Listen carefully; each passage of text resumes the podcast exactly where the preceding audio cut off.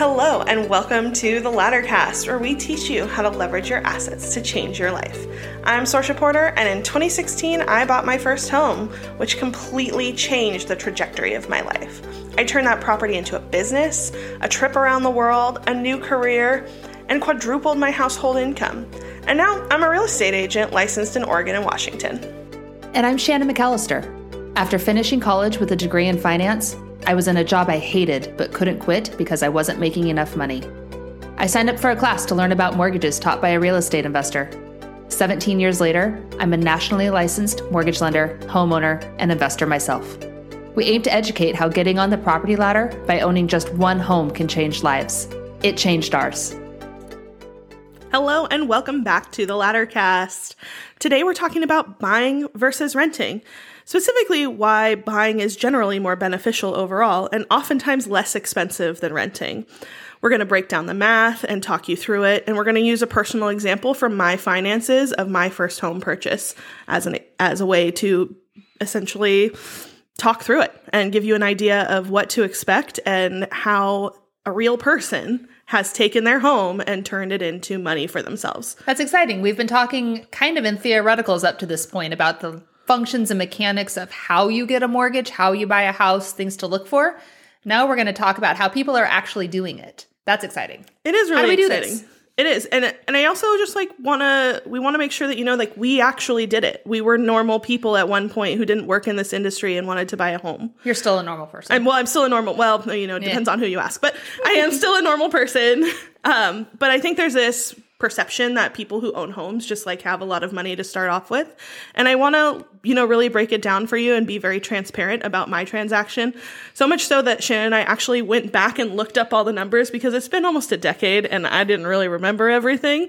And and just kind of go walk you through it. Walk you through what I did, where I started, where my husband and I started and you know, let you know that you can do it too because we started with very little. and Correct. And if you remember from Sorcha's story, she used this house to make a huge life change, which propelled her and her husband onto different careers and put them on a different path altogether. Yeah. That's the power of owning a home. And we're going to take you through how she did that. Yep. So, first off, we want to kind of break down why we feel buying is generally better than renting. Specifically, the the points we're going to talk through today are the benefits of using your home as essentially a forced savings account because you get to save the principal that you pay down. It's it's not going to anyone else. When you're paying rent, all of it goes to your landlord. But when you're paying a mortgage to yourself, you get to keep the principal. It goes into account and it comes back to you when you sell or refinance. Mm-hmm. Uh, there are tax write-offs that mm-hmm. you can take into account as savings. There's depreciation potentially. Mm-hmm appreciation. Appreciation, right? Your home is going to increase in value over the years. Yep. And most importantly, and the thing that we are always talking about on this podcast is the agency and authority over your home and your space that you can then leverage to make other sources of income and money for yourself, which you can't always do when renting. You'd have to have a real chill landlord. You know, you can, I'm, I know people who are turning their gardens into cut flower gardens and doing weddings on the weekends because they're able to build flower beds in their backyard because they own their home. Right. I know people who are renting not like without having rooms rented, renting spaces that they would otherwise not be using to create income like part of their driveway. So we're not going to get into that all today, but more so, we just want you to think about the things that you're not able to do as a renter that could potentially be sources of income for you as a homeowner. Yeah, we're going to cover those. We actually have another episode planned coming up where we're going to go through just a quick top 10 ways you can make money on the home that you own that doesn't involve living, living with another human.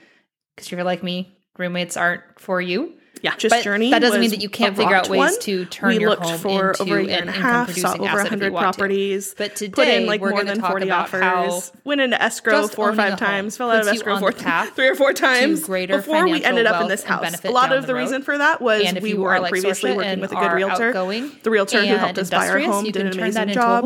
His name's John Lowe. Which is pretty awesome. Shout out to John. Love you. Industrious. Um, okay, but tell us quick while we're talking yeah. John. What did John do for you so specifically with this house that you bought? That maybe I'm trying really hard not to do it. That, that being said, let's first one you um let's be very transparent about social. Okay. Let's let's dig into her he bank set my expectations. He was good. I am a pretty bold personality. I'll put it that way. I think I think that I tend to intimidate people, and one of the things that a lot of realtors will do, especially ones who are newer and are worried about losing clients or making money, they will just tell you whatever you want to hear. And so I was getting a lot of people telling me what I wanted to hear and not what I needed to hear. And John was able to navigate my very bold personality and push back when I needed to hear it. He was able to set my expectations around what Tell was us quick- reasonable tell us and help quick me while we're weigh talking about John. options in What a did diplomatic John way do for you that specifically previous with this realtors hadn't done. He also knew the market really well, and he was a great negotiator. Realtors, namely, maybe Um, the first one you We'll talk about it, but he was able to get my closing costs paid And didn't do and he was able to negotiate the sellers putting a new roof on the house, which we would not have been able to afford on our own in the two years that we owned it. Yeah. So yeah, but let's uh let's jump in of 26 in 2016. Um, so my first house was a three bedroom, one bath um, in a neighborhood called Lents, which someone had told me was previously nicknamed Felony Flats. Yeah, it's definitely a neighborhood in transition. It's starting to become one of the hottest neighborhoods in the city, though. It's I like that. I would be okay with that. I actually still live in Lents in a different house because I see the property values going up so uh, rapidly, and I know that this neighborhood is going to be. And well, it, it has been and is going to continue to be a great investment. But it's not for everyone. And that was one of the things that John had to tell me. He's like, you're going to have to make compromises in location. And so we did. We, we bought in, in Lents on a nice street. Um, Okay. Here comes and bank we paid 265 265000 Okay. at the end of 2016 So my first house was a three bedroom. And you did an FHA mortgage. sure did couldn't qualify for anything else and uh, we Still is. Whatever gets.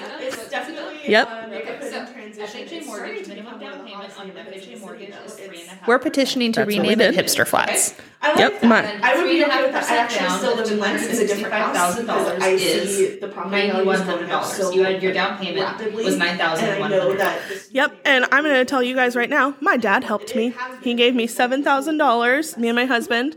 And the other was the other money was actually from a trust that my grandfather had led to me. It didn't have a lot of money in it but it was enough to cover the difference there it was $2100 uh, it was more than that but we needed also money in reserve for our loan so that's what that money did was was provide that for us because we were living very FHA much mortgage? you know month to month at that point and we knew That's that okay. getting into our home was Whatever gets- going to be whatever gets it worthwhile, done so is we what were gets it done. to scrape those okay, things so together FHA mortgage however we minimum down payment on an. FHA mortgage is three and a half percent, and that's what you did. Okay, and three and a half percent down of two hundred and sixty-five thousand dollars is ninety-one hundred dollars. You had your down payment was nine thousand one hundred dollars. and i'm going to tell you Yep. guys right now So that means total out of pocket costs $7000 separate from any and the other inspections was or the other things money that was you have actually done from those are a not trust that loan my costs. grandfather Correct. left me. It didn't have a Was lot of money in $9,100 it, but it was enough to Yep. cover the difference It's there. twenty-one hundred and dollars. the cl- the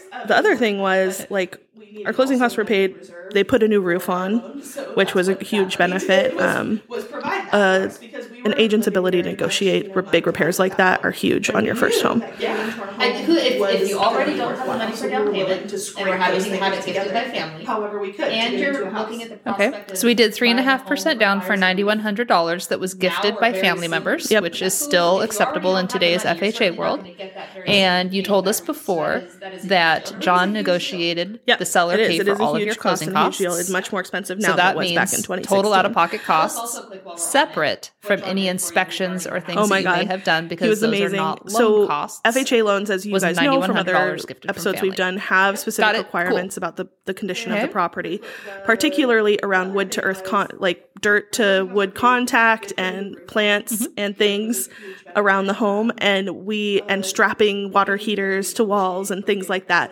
John literally went to the house Yeah. the week I- before who- if- if you already don't have the money and for down did all of those things, and we're having to have it gifted by They were family, like, we're not doing anything else. Looking and at the he tried to explain to the seller's agent like requires it's not going to qualify for an FHA loan if these things don't get done. Who, if and you already don't have the money, you're certainly not going to get the saga that, that we had been on, so and him just being a, wonderful human. A he was like, I'm just going to go over and do it. Like he like went over and dug dirt away from the side of the house and crawled under the house to strap things to other things. I mean, it was amazing. The house. I before I became a realtor, I referred everyone to him because he was so incredible in that deal. We still do, and this is where Sorcha learned all her Yep. Yes, he's awesome. so we did two sixty five purchase price, three and a half percent down with an FHA mortgage at an interest rate of three point two five percent. Yep. Not shabby. John literally which makes to the for a house total monthly payment, all included, of about sixteen thirty per month. They were like, we're not principal doing anything else. taxes, and he tried insurance, to and sellers agent, FHA like, mortgage it's insurance. not Yep, what I would give to have that payment again. And I think that That's okay. The saga that we Move had on. Yep. And All right, so, but what were you he paying like, I'm just gonna go over and do it. Like he like went Fourteen hundred a month, dug dirt away from and it was a side of the one house. bedroom, five hundred square foot apartment with no yard on a I second floor that I had to schlep all my groceries up and downstairs. We only had one parking spot, Everyone to him. Right. um, and we you know shared walls. And we still do, and this is where And, Sorcha learned um, all her excellent realtoring apartment living. I mean, it was a great first place. All right, so Uh, we did we 265 place, purchase but we price, were like three and a half eager, down particularly with an because we FHA had a mortgage dog, at to- an to interest rate of something with a three yard. point two five percent, which is so not shabby, $1,400 a month in which makes for a a total monthly payment, Correct. all included, of about sixteen thirty per month. That Three includes bedroom, principal and interest, taxes, insurance, feet. and FHA mortgage Clearly, insurance. move up in size and space. Oh my god, we felt like we were in the Taj Same. Mahal. But that's okay. But we're We- still we move on. down 130 per month. Your All right, so but what were you paying in rent? more than your rent. Yep, and and that alone was totally worth it for us. Ooh. The fact that I didn't have to get up and go on a twenty minute walk every morning at seven a.m. with my dog, worth two hundred and thirty bucks. Thanks. Absolutely. Nope, good.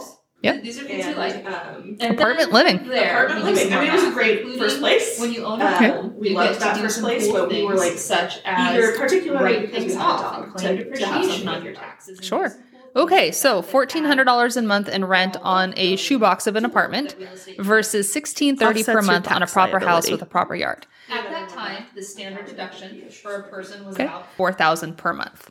Could Yep. you have taken that standard deduction if you did not own a home? Sure couldn't. Okay. So four thousand dollar deduction on taxes per month divided by twelve months is three hundred and thirty three dollars per month on your taxes. So the fact that you bought that house on your tax return now means that you're saving three hundred and thirty three dollars. If we offset that with the increased mortgage payment of two sixty per month, 230. Whoops, two thirty, we're now actually up hundred and three dollars per month. which is pretty cool. We got one hundred and three bucks extra a month, basically, at the end And of the three year. times the amount of space and a yard. yeah. Yep. And multiple parking spots. Bingo. This is what we're looking for. At the end of the day, there are there are other things in here we're not accounting for. All the other nuances of taxes and depreciation, all these other things. But at rough, fast math, you moved up three times the space, yard parking spaces, and you're actually coming out ahead $100 a month overall at the end of the year. Yeah. Yeah. It was it was awesome. We were so pumped. Excellent. This is what we're going for. Everybody should be pumped, right? And so you were in that house how long? we were there about two years, almost exactly. Okay. And you sold it. We did. Why?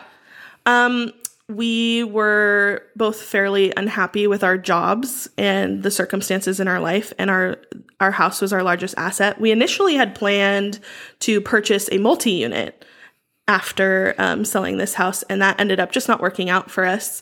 Um, so we ended up taking that money, investing in our skill set, and ba- the end result was ultimately like a quadruple increase in our income, more agency for ourselves, and a whole bunch of other benefits that I've talked about in past podcasts. But in short, we sold it because we it was our biggest asset and we knew we could leverage that asset into a better life for ourselves. Excellent. So let's do that math quick. Let's see how that really worked out and how you did that. Yep. So we sold in 2019, just over two years, and you walked from closing with a check of about 60,000. Now I want to point out that one of the things that we did throughout our ownership was anytime I got extra money, I was throwing that money at our principal. So if I had just paid the minimum payment, it likely wouldn't have been that high Sure. of a number. Um, But you're but, paying yourself. That was that forced savings account that we said at the beginning. I was like, I got a few hundred extra. We're putting it towards the principal because I knew I would get it back. Sure. It's forced savings account. Yep, forced so savings. yeah, the more you pay down your principal, you get it back when you sell. And at the end of the day, like you know that you have to have a house. You may as well have that house functioning in other ways for you financially. Absolutely. So you walked with a check of $60,000, which let's talk about that for a fast second. If you had to borrow 9,000 in the first place essentially to get into the house. Yep. And you leave with an extra 60. That's a huge check for someone who oh couldn't come up with $9,000 2 years ago. Our after tax income at that time was around the mid 50s, like 53,000ish, I think. For the both of you for combined? both the both of us combined. Like that was that was more than we were making after take at take home per year. And you just made a full year's income by the sale of your home. Yep. Awesome. More than a full year. Yep. Yeah, it was awesome. I was like, it was the most terrifying and surreal feeling when I took that check to the bank. Is it gonna cash? but they yeah. all they always they always clear. Yeah, they do. Checks from the escrow account always clear. Yep. So that's good. And so if we do a little extra mental math and do some magicianing in your head to think through these things, you lived there for 2 years. When you sold it, you left with a check for $60,000. Yep. Which means roughly you made $30,000 per year for every year that you lived in that house. Yeah. I don't know anyone who's got a side hustle that's doing that for them with, at the, at the level of income that we were at at that time. Yeah. Um, I mean, this your house could be a whole side hustle if you wanted it to be, if you were smart about it. Takes work. It's not easy. Yeah, you, it's not. It's, it's, a year's. It's not game. effortless. No, none of it is. It shouldn't be. Right. But yeah, and I also like want to put out there that this because it was our primary residence that we occupied for more uh, for two years mm-hmm. uh, out of the five the past five years, we didn't have any tax on that income. So I think there's going to be a lot of people out there that are like, well, you didn't talk about the taxes. Okay. There were no taxes. There were no taxes on that income. That is part of the the untaxed portion. Home ownership benefit. You yeah. own a primary residence and you live in it for two years. Your gains are tax free at this point. Yep. Yep. Uh, yep. Let's tie that back to rent. So you roughly made $60,000 in two years. Yep. Previously, you were renting a shoebox for $1,400 per month. Yep.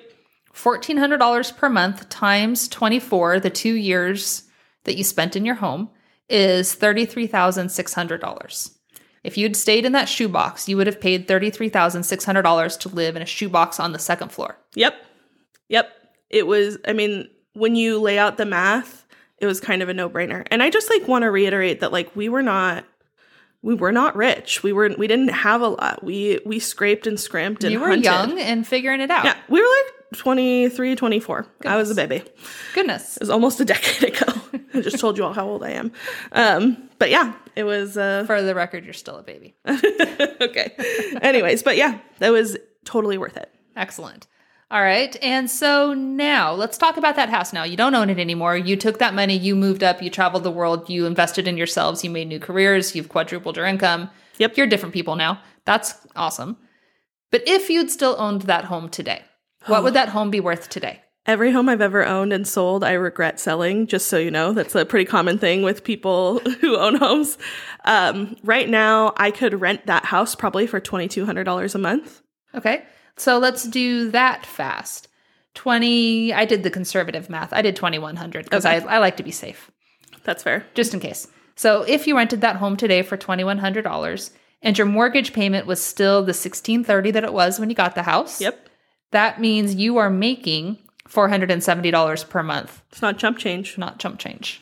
Plus all the other things we talk about tax benefits and depreciation and all those other things. But direct into your pocket right now is $470 a month. And uh, before what we... can you do with an extra 470 a month? Oh I could gosh. buy a car. If I needed a car and I had no other way around it, if I did this, now that's paying for the thing that I need. Yeah.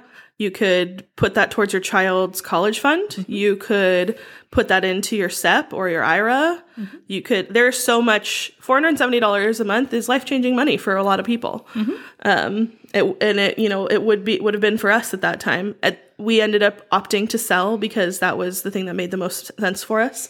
But not only would, could we have made 470 a month on that house at this point in time where we are now, but it's gone up a lot in value from the point we sold it.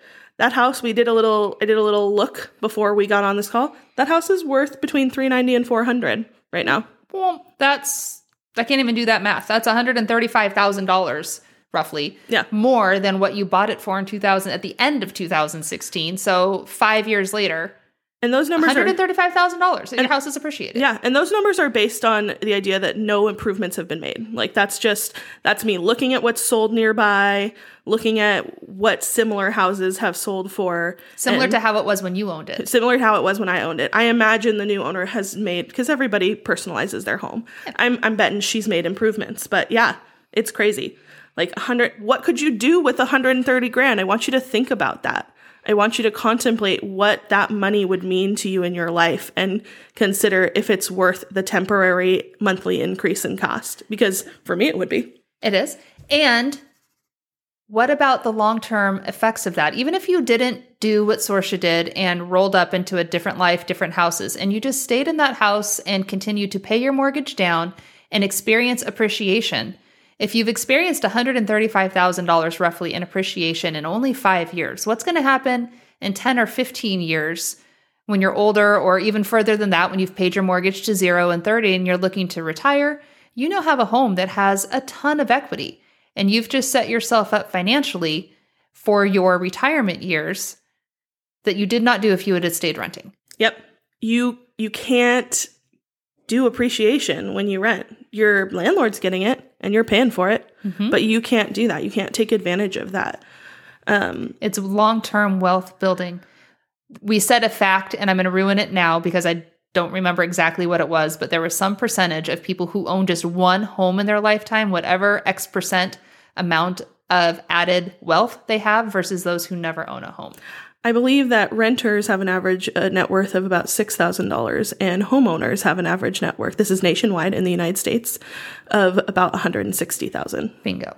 That's net worth. That's all their accounts and assets. And you can bet dollars to donut a huge portion of that is their homes. Of course. Just one house gets you going. And generally, for many people, once you get over the hurdle of, I can buy a house and then I did it, it doesn't seem so scary.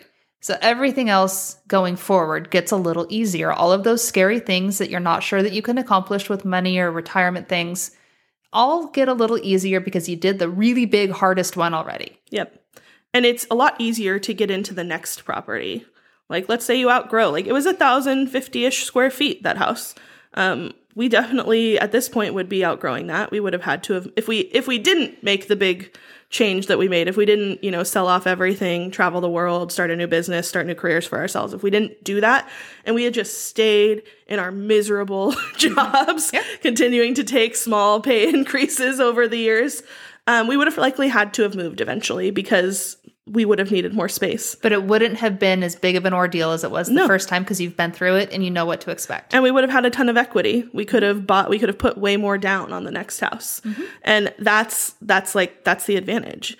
You have no control over what your landlord raises your rent to. I mean, there are rental caps in certain cities and areas. There's certainly protections in place for tenants to prevent them from being, you know, overextended. Mm-hmm. However, like you can't budget when you know it's hard to budget when you know your rent's going to go up, you know, 9 to 10% every 2 years or every year. And it's hard. I own a rental property and we're right in rent increase season. These are things we're thinking through. I know that the tenants that I have have a pretty well fixed income and every year they get their standard cost of living raise.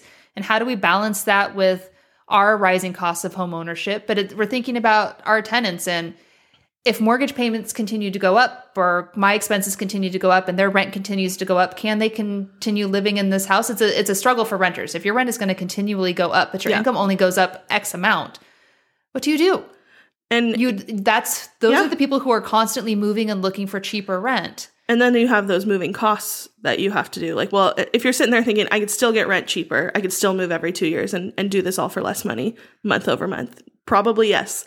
But you need to take into account your moving costs every two years. It costs like four to six grand to rent a new apartment every time. Sure. The cost to rent the moving truck, the cost for your deposits, the cost for, you know, the cost that you encounter when you move into a new space and you have to buy things to make that space work for you. Sure.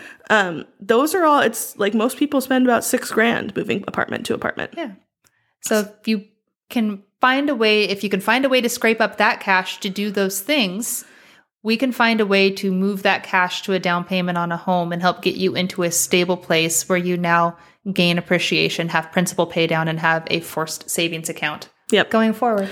And I, I also want to acknowledge, you know, the privilege that I had of parents who were able and willing to help me buy a home. Not everybody has that. Yeah, I don't. Um, I didn't. Yeah, not everybody has that, and I I want to make sure that I acknowledge that, and, and it is a, it is a privilege. It's a lovely gift.